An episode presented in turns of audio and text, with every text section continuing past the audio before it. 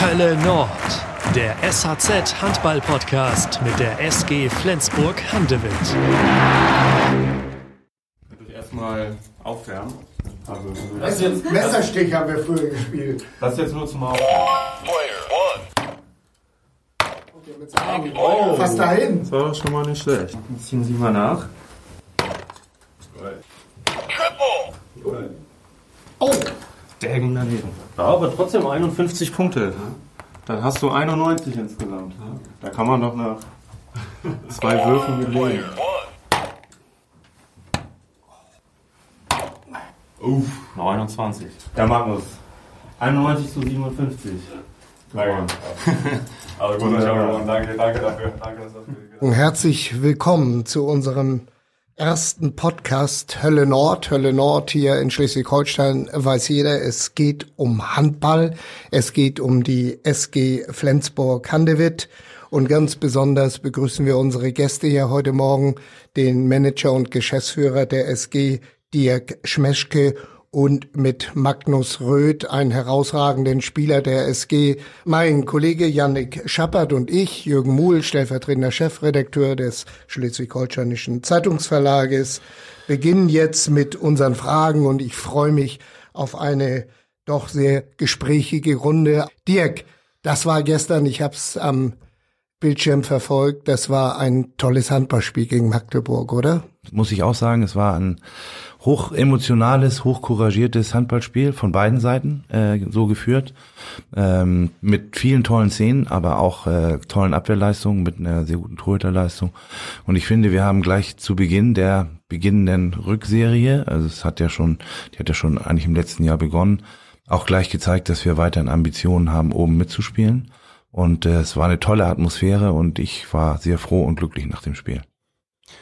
Magnus, bevor wir dir eine Frage stellen, müssen wir dir natürlich zur Bronzemedaille gratulieren und äh, dich fragen, wie geht's dir überhaupt? Du fällst ja im Moment noch aus mit einer Fußverletzung. Jo, erstmal äh, Dankeschön, dass ich hier sein dürfte. Also ja, ich fälle ein bisschen raus, äh, paar paar Wochen jetzt. Also das äh, tut mir natürlich sehr leid, aber so ist Handball.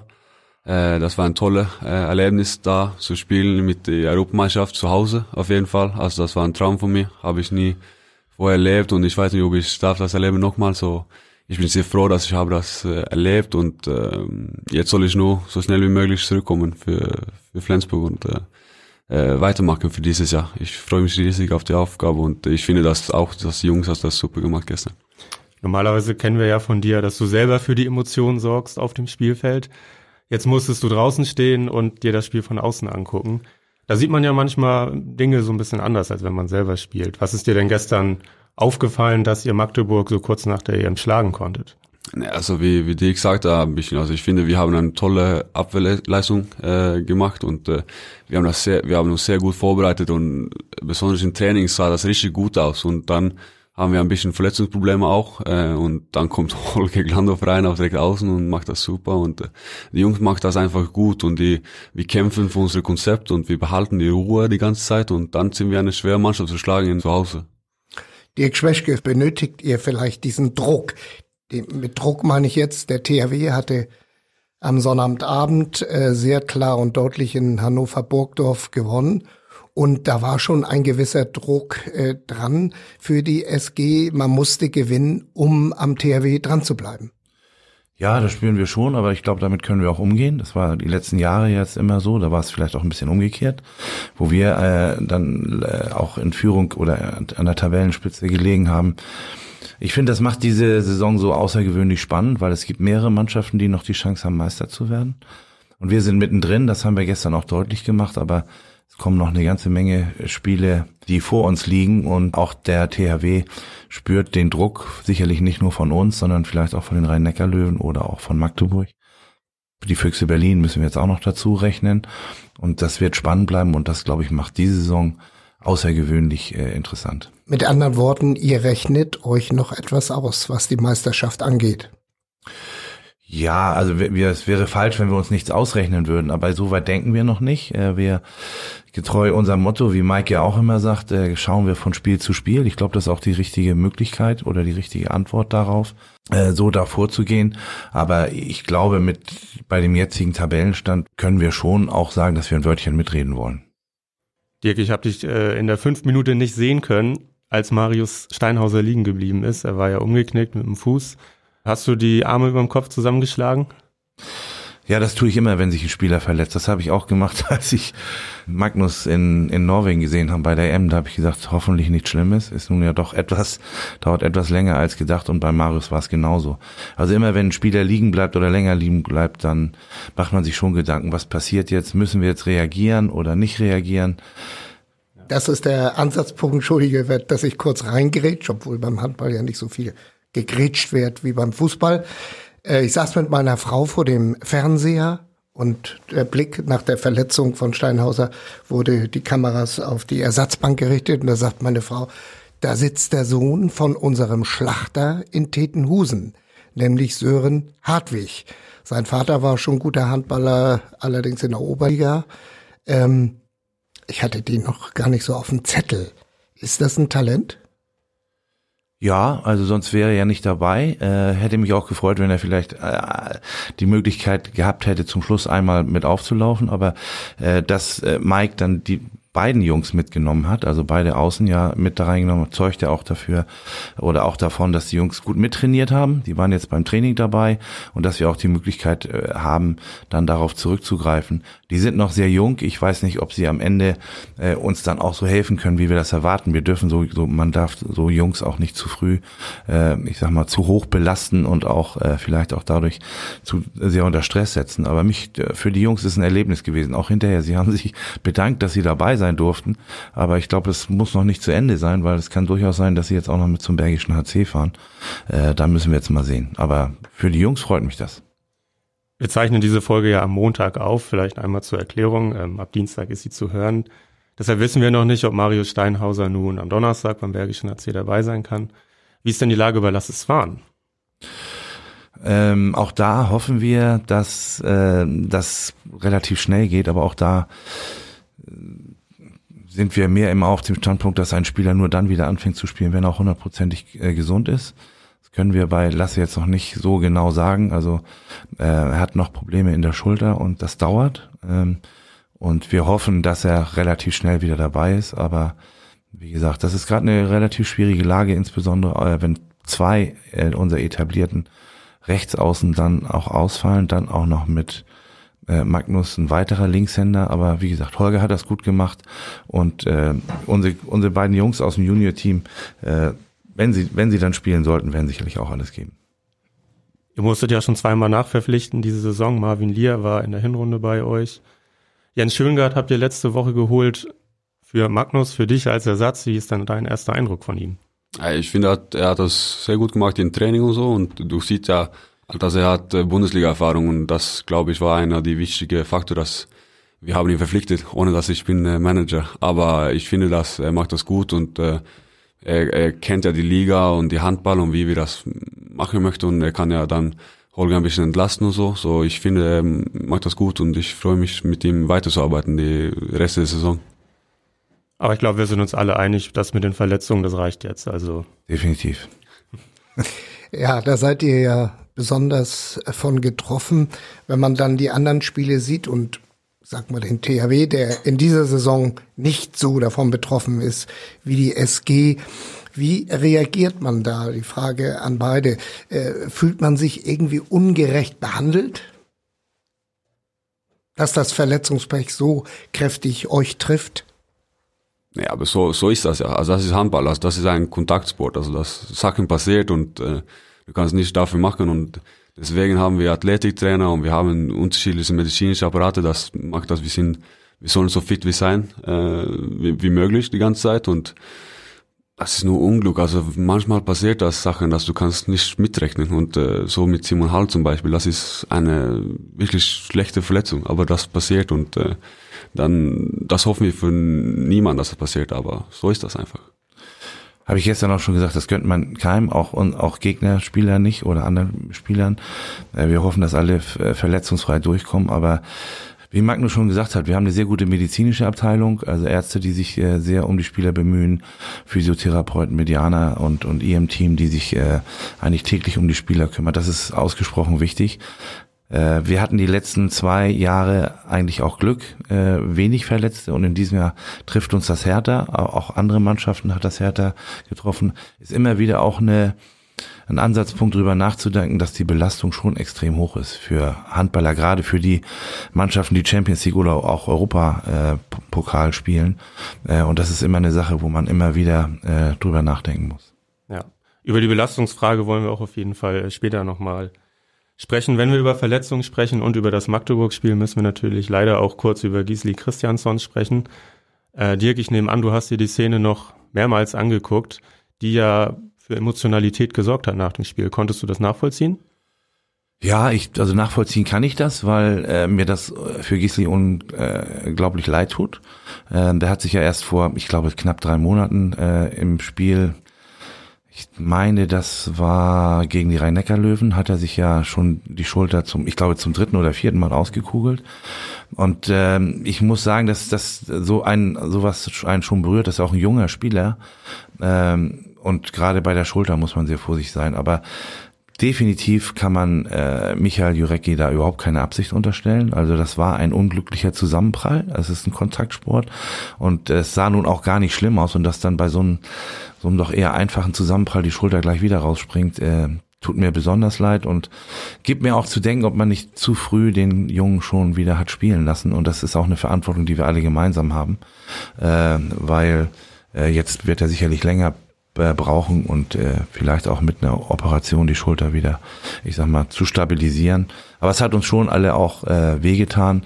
Aber wie gesagt, in der ersten Halbzeit hat sich Marius verletzt, da haben wir auch, das sah auch nicht gut aus. Äh, und äh, ich finde da, äh, das gibt einem schon zu denken. Aber ich wünsche natürlich Gisli auf dieser, von dieser Seite, von uns allen, äh, alles Gute.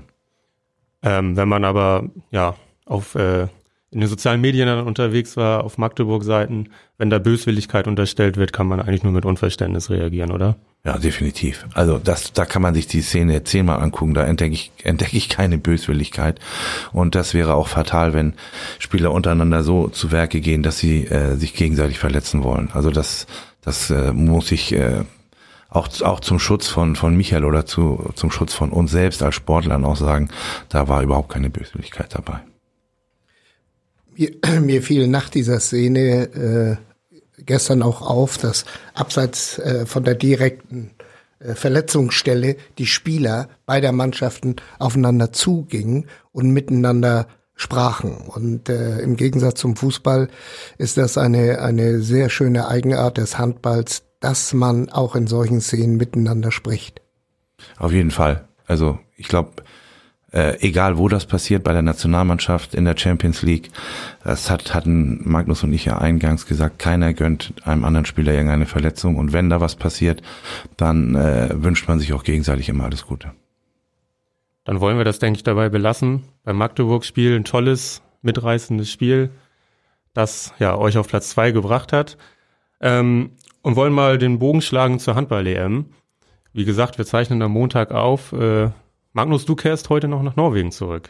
Ja, genau. Also jetzt äh, ist diese äh, Auswärtsfahrt von der SG und dann macht das ja wenig Sinn, dass ich her, her bin so eigentlich und dann mache ich meine erste Teil von meiner Rehab in Norwegen mit meiner Familie und meinen Freunden und äh, kriege ein bisschen frei für Kopf und so und äh, das macht mir auch sehr gut, dass ich kriege diese und dann bin ich ja äh, wieder bereit äh, zu arbeiten, wann ich komme zurück und mit den Jungs. Und äh, ich treffe die Jungs in, in Elverum, wann wir spielen gegen die. Und äh, ich hoffe, das wird ein tolles äh, Erlebnis für alle, weil Elverum hat schon äh, viel gemacht dafür, dass es sollte, äh, soll gut sein. Ja, er spielt, glaube ich, vor über 15.000 Zuschauern oder fast 15.000. Ja, das, das Ziel ist auf jeden Fall 13.000. Das ist, das wäre ein neuer Rekord da in äh, Norwegen. So, das äh, hoffen wir, dass Elverum schafft. Das, äh, das wäre geil. Da darf ich kurz wieder eingrätschen. 13.000 Zuschauer gibt's ja hier in den deutschen Hallen sehr selten. Ähm, es gibt Hinweise ähm, hier in der Stadt.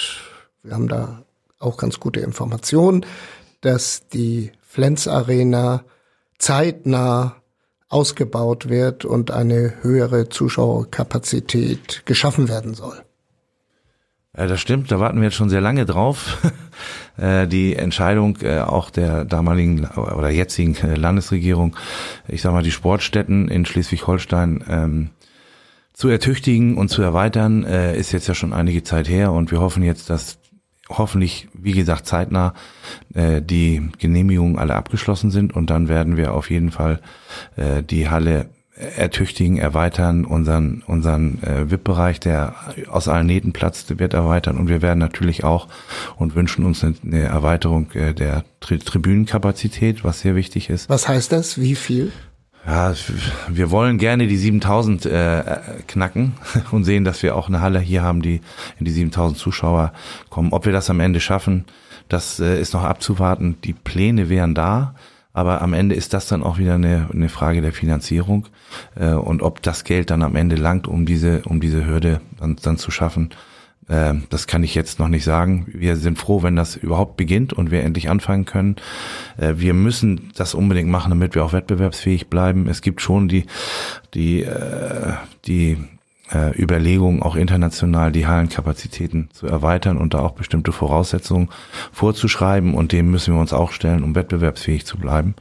Und deswegen hoffe ich, dass es bald losgeht und äh, wünsche mir dann auch da Unterstützung von allen Seiten, Kreis, Land, Stadt, äh, Betreiber, Besitzgesellschaft, äh, dass wir möglichst schnell da vorankommen und äh, da eine Halle haben, die wirklich auch international wettbewerbsfähig ist. Und der Bedarf ist auch da?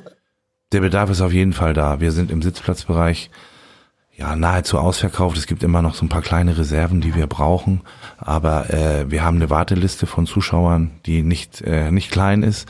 Äh, die würden wir gerne auch alle mit mit äh, ich sag mal äh, ja denen würden wir auch gerne die Möglichkeit geben, dass sie sich eine Dauerkarte oder einen Sitzplatz kaufen können. Die Kapazität in diesem Jahr in der Champions League haben wir nicht ganz äh, erreicht. Äh, aber im nächsten Jahr kommt ein neuer Modus, der sehr interessant wird. Äh, und ich glaube, dadurch äh, wird äh, auch die Champions League und auch die äh, Europäische Handballliga, so heißt es dann, äh, deutlich aufgewertet. Und äh, darauf freuen wir uns dann auch.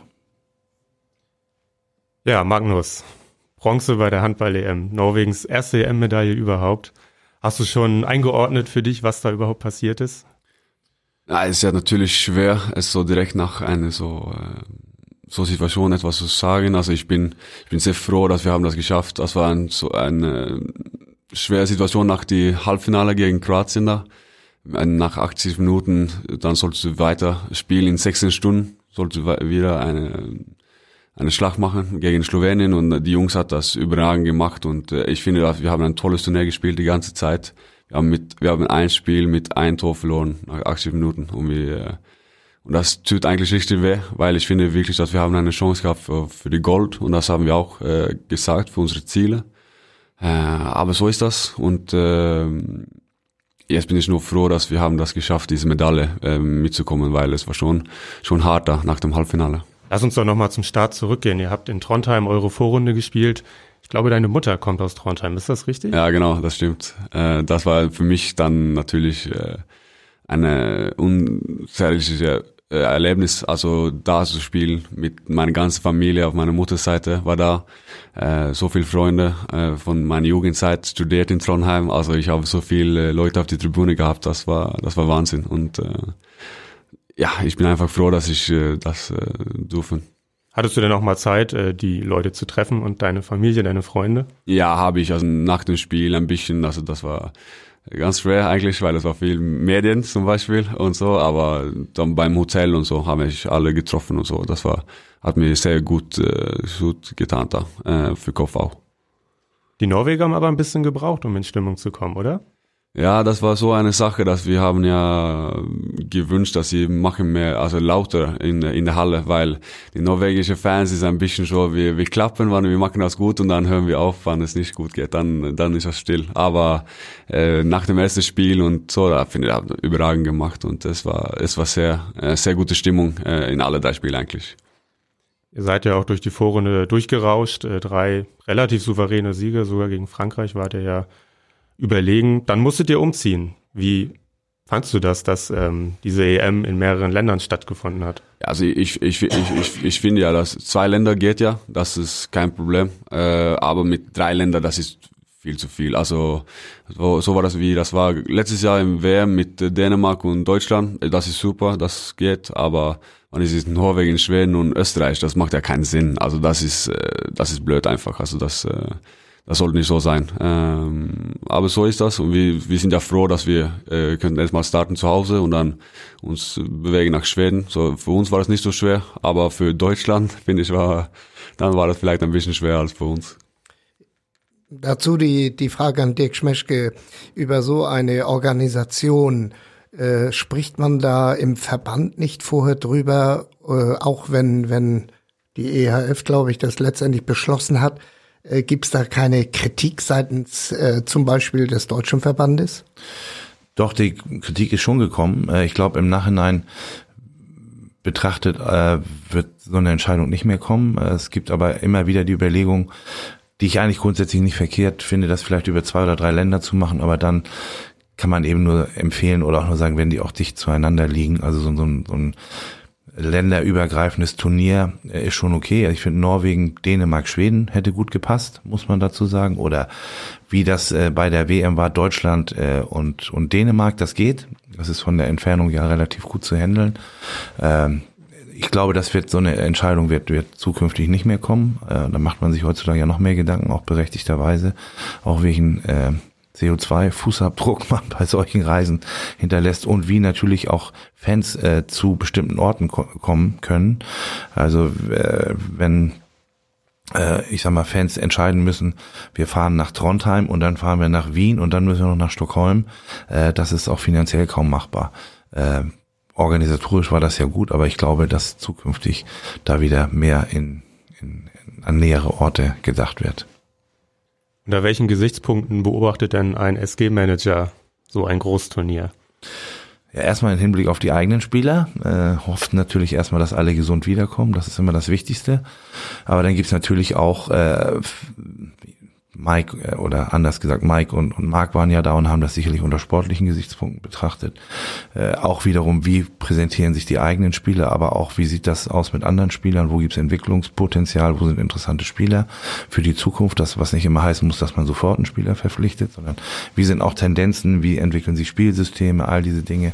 Und ich bin da gewesen, um natürlich äh, mich mit anderen Kollegen auszutauschen, auch Entscheidungen zu treffen. Äh, wie geht das weiter mit der Zukunft des Handballs? Wie entwickelt sich die Champions League? Äh, wie ähm, wie werden äh, Regeln äh, umgesetzt äh, und das sind auch Dinge, die mich dann eher beschäftigen, aber Erfahrungsaustausch ist auch ganz wichtig und dafür sind Europameisterschaften und Weltmeisterschaften eigentlich immer ganz gut. Da treffen sich eigentlich alle immer um diese Ereignisse herum.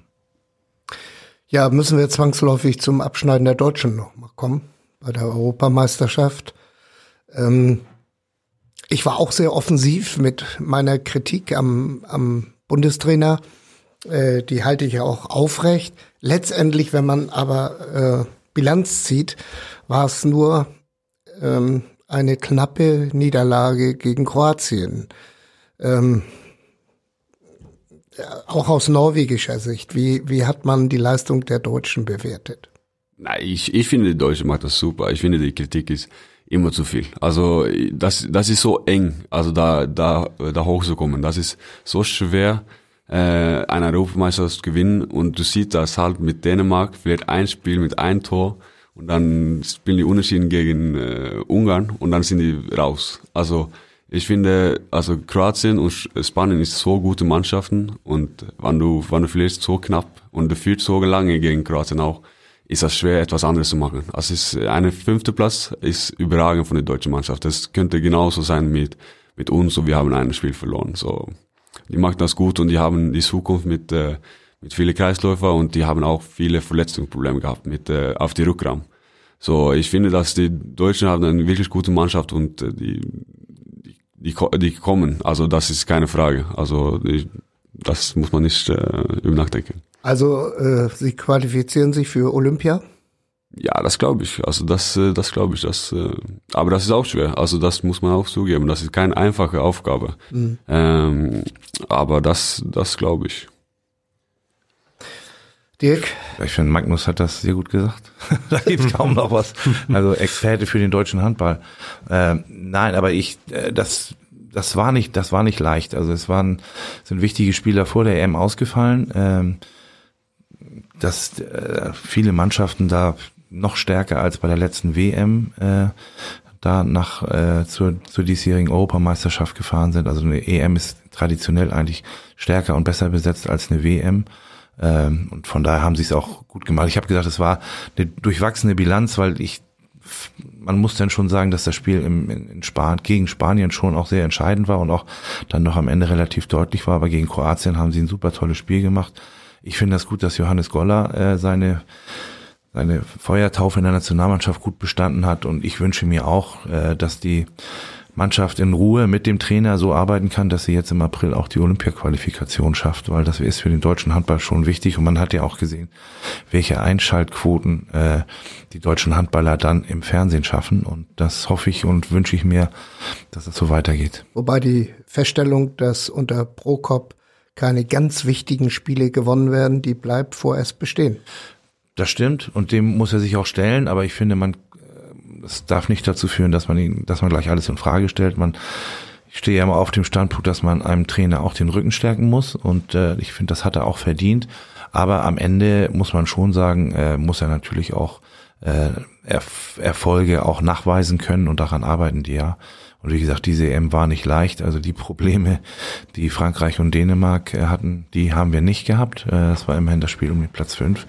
Und jetzt, wie gesagt, wünsche ich der Mannschaft, dass sie eben die Olympia-Quali schafft. Aber das wird auch nicht leicht. Also da sind auch schon äh, Mannschaften dabei, die auch bei der EM bewiesen haben, dass sie gut Handball spielen. Da ist jedes Spiel äh, hochentscheidend. Genau. Äh, sagen wir mal, äh, wir schaffen das nicht nach Tokio, dann ist der Bundestrainer weg. Nö, darüber mache ich mir jetzt überhaupt keine Gedanken, würde ich mir auch gar nicht zu äußern wollen. Erstmal müssen wir alles dafür tun, dass die Olympia-Qualifikation äh, geschafft wird. Und wenn sie die schaffen, hat sich die Frage sowieso erledigt. Dann ja. Ja. Ja, in Deutschland ist der Druck riesig. Äh, wie ist das denn in Norwegen, Magnus, vor einer EM? Ist der Druck der Öffentlichkeit, die Erwartungshaltung an die Nationalmannschaft da genauso groß? Ja, also wir haben das ja schon gemerkt, als erstmal wir gehen zu dieser Pressekonferenz oder mit Mediatag, dann war das ja viel mehr als normal. Ähm, die Interesse ist ja viel größer und so. Und äh, aber uns ist das eine gute Situation eigentlich. Also wir haben immer Probleme gehabt, wenig Interesse. Äh, was sag mal, Männerhandball war immer, ich sag mal, die Kleinbruder von den Frauen. Und jetzt ist es ein bisschen umgekehrt äh, und wir sind, äh, wir sind gut, sag mal, gut, äh, gut geworden und das macht ja auch richtig Spaß. Das macht ja mehr Spaß zu spielen für viele Leute und wann es gibt mehr Interesse. Ähm, so ich, und dann haben wir auch viele Spieler, das spielt er in, sag mal, in Flensburg, in Magdeburg, in Kiel, also in große Vereine durch die ganze Europa. So für uns macht das richtig Spaß, in äh, unsere Talente zu zeigen in Norwegen auch, weil äh, sonst weiß keiner, wer wir, wer wir sind her in die ganze Europa. Hat sich das, äh, da warst du noch nicht dabei, aber 2016 mit der EM geändert, als Norwegen ins Halbfinale kam und dann das Jahr danach äh, WM Silber geholt hat? Ja, das finde ich. Ich war, ich war da, ich war auf der Tribüne da in, äh, in Krakow. Äh, aber natürlich, äh, natürlich ist das so ein Knackpunkt vielleicht, dass du sagst, okay, jetzt sind wir da. Äh, und äh, aber das hat viel früher angefangen. Also besonders mit Christian Berge da als Nationaltrainer. Er hat ja die erste Qualifikation zum äh, Weltmeisterschaft oder Europameisterschaft verpasst und dann hat man nochmal versucht und er hat seine Konzepte reingehalten da in die norwegische Mannschaft und äh, ich bin sehr froh, dass ich habe ihn als Trainer, weil äh, er hat mir auch sehr viel entwickelt da.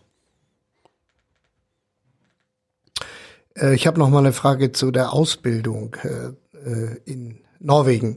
Ist die intensiver, erfolgsorientierter als in Deutschland?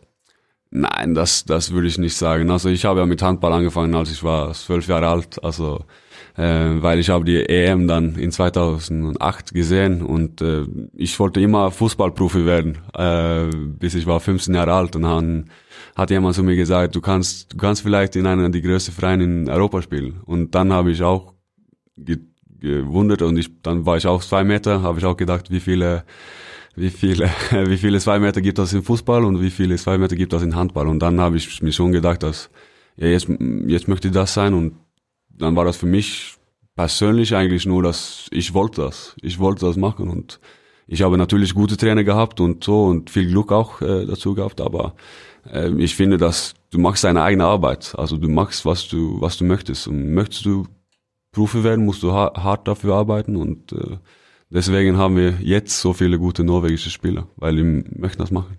Da passt die Anschlussfrage Erling Haaland bei Borussia Dortmund Fußball, der mittlerweile schon als Himmelsstürmer hier in der Bundesliga bezeichnet wird. Ähm, hast du den gekannt vorher?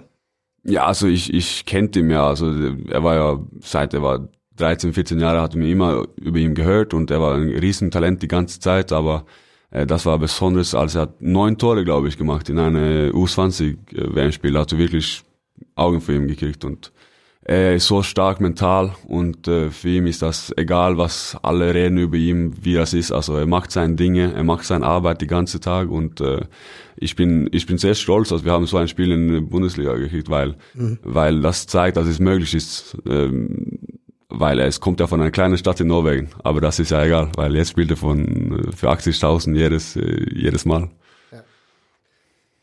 Ich komme nicht darüber hinweg, wenn du als zwei Meter großer Linkshänder mit Fußball weitergemacht hättest. Das wäre ja die reine Verschwendung gewesen. Ja, ich, ich, Kopfball, Kopfballspezialist. Ja, ne, das war nicht eine gute Idee. So, ich habe schon eine richtige Wahl getroffen, glaube ich. Ja. Äh, um das EM-Thema dann abzuschließen, äh, Frage an euch beide. Ist es nur eine Frage der Zeit, dass Norwegen einen Titel gewinnt? Ja, also glaube ich schon. Ähm, ich wünsche das natürlich auch immer der deutschen Nationalmannschaft. Aber die Entwicklung der Norweger in den letzten Jahren, die war schon sehr konstant und sehr zielstrebig nach vorne gerichtet. Äh, die halbe Nationalmannschaft spielt ja auch bei der SG Flensburg-Handewitt. Wenn man vier Spieler nimmt und wäre das die halbe Nationalmannschaft, könnte ja theoretisch auch mal sein, dass von sieben Spielern vier auf dem Feld stehen. Und alles gute Spieler und die sich sicherlich auch bei der SG weiterentwickelt haben. Ähm, das ist durchaus möglich. Also ich traue den Norwegern habe ich eigentlich diesmal schon zum Favoritenkreis gezählt und dass sie eine Medaille holen, aber ich haben wir gestern ja auch in der Halle deutlich gemacht, auch auf dem dritten Platz, auch so eine Medaille, kann man auch sehr stolz sein, das ist auch ein großer Erfolg. Ja, also für, mich ist das ja schwer, also das ist so Kleinigkeiten und äh, äh, das kommt ja immer an auf die Turnier. Also dieses Jahr haben wir auch viele Pro Verletzungsprobleme gehabt auf, sag mal, auf Rückraum rechts und so und dann, aber wir schaffen das ja und äh, ich hoffe, dass es nur eine Frage wegen der Zeit ist, aber ich möchte nicht sagen, wann das passiert. Alles klar. Ähm, ja, die Norweger hatten neun Spiele bei der EM, ich glaube in 16 Tagen nur, vielleicht waren es 17 Tage. Dirk, du hast ja schon über die Belastung gesprochen. Frank Bohmann, der Geschäftsführer der Handball-Bundesliga, sagt, äh, wir leben gerade in grandiosen Handballzeiten. Diese Chancen müssen wir nutzen. Mike Machulla wiederum sagt, der SG-Trainer, ähm, die Topspieler werden ausgesaugt, die Qualität leidet unter dem brutalen Terminplan. Wie passt das denn zusammen?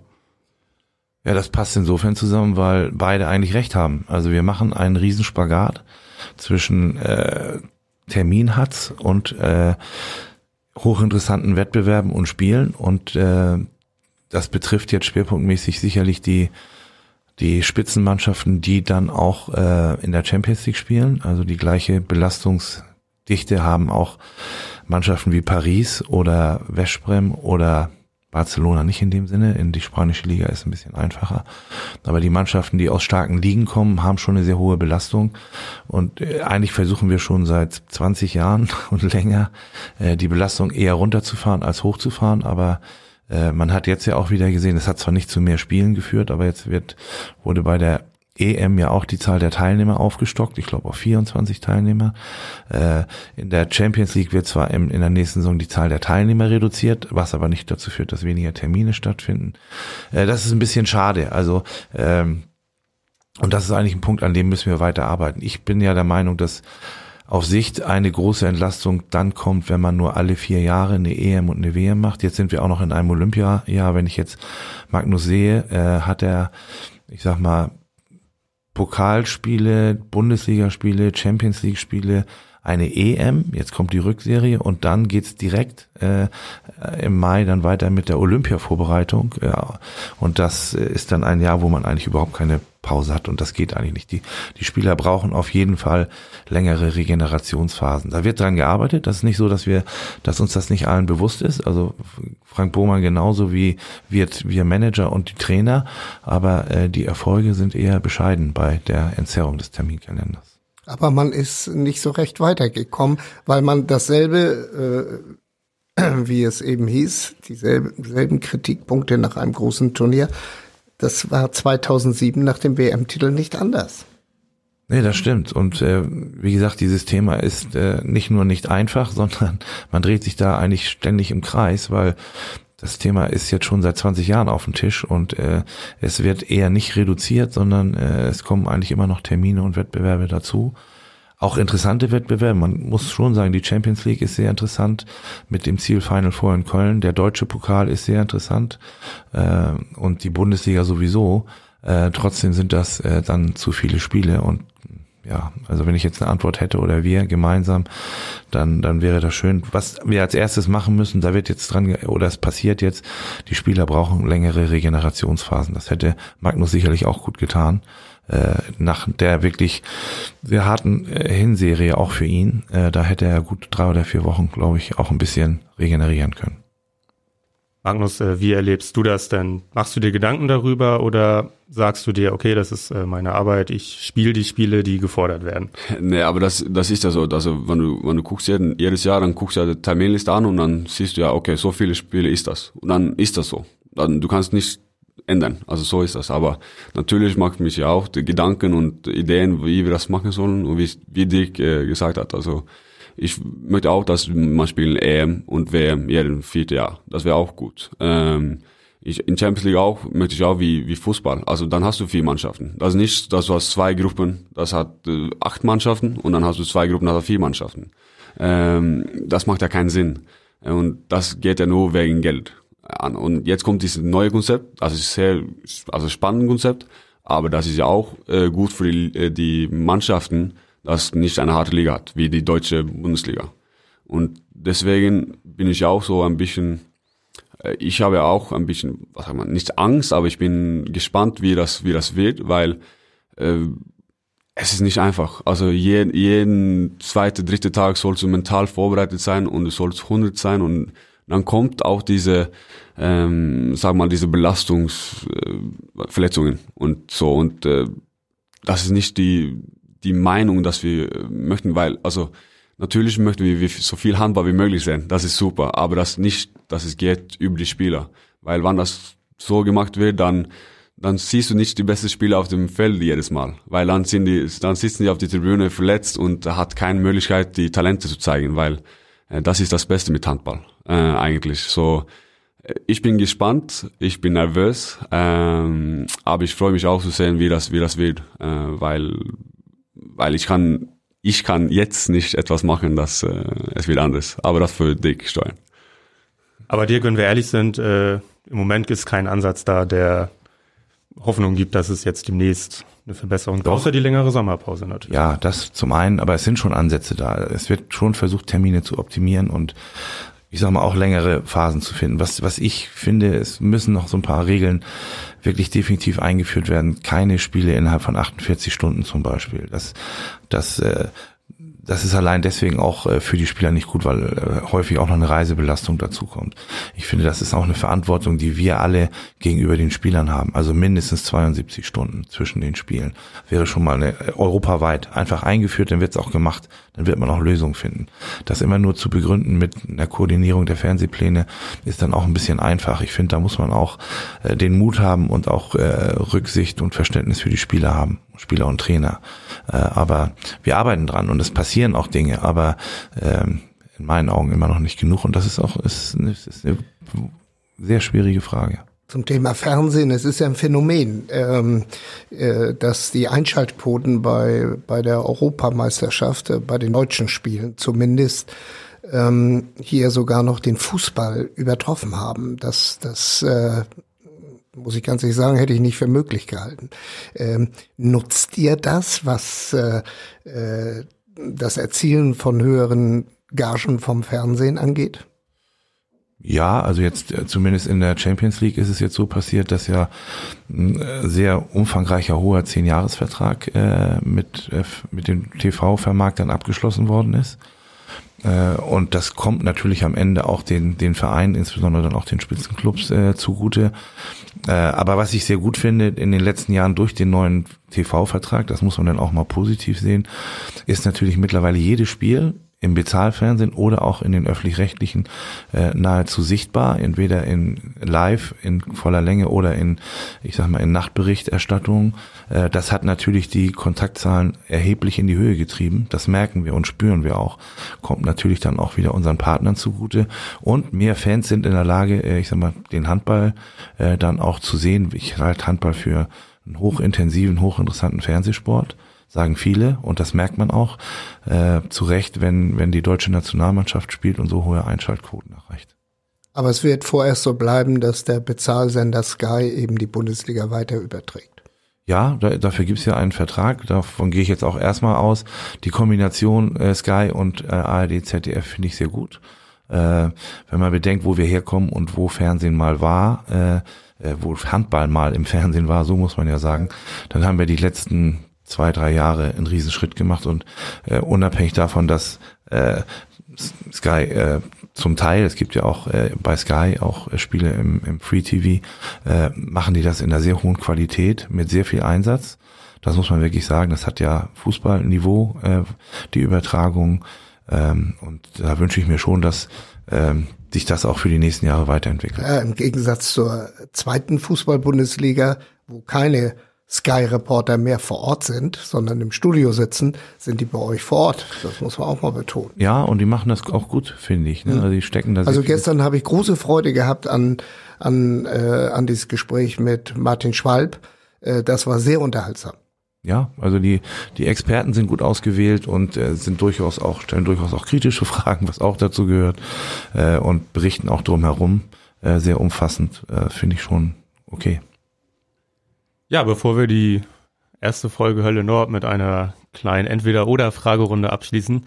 Äh, Magnus, was ich mich äh, bei dir immer gefragt habe, wir sagen Magnus Röth, aber äh, sprechen wir deinen Namen eigentlich richtig aus? Ja, es hört sich gut an. Also auf, Nor auf, auf Norwegisch ist das äh, Magnus Abelvik Röd. Okay. Ja, aber ich, ich mag das super, also das ist kein Problem. Ich habe mir schon, schon das äh, gelernt. Die Probleme haben wir ja häufiger, weil bei der SG ja viele Spieler sind aus Skandinavien, wo man dann immer nicht so genau weiß, wie der Musik Name höre ist. ich genauso gern. Aber so, so, so ist das, das ist kein Problem. Wer von euch will anfangen? Fange ich mal an. Anfang an. Dirk fängt an. Ja, Dirk, Tee oder Kaffee? Kaffee. Wie viel gibt's da so am Tag bei dir? Tagesabhängig. Äh, mal mehr, mal weniger. Also heute habe ich schon zwei gehabt.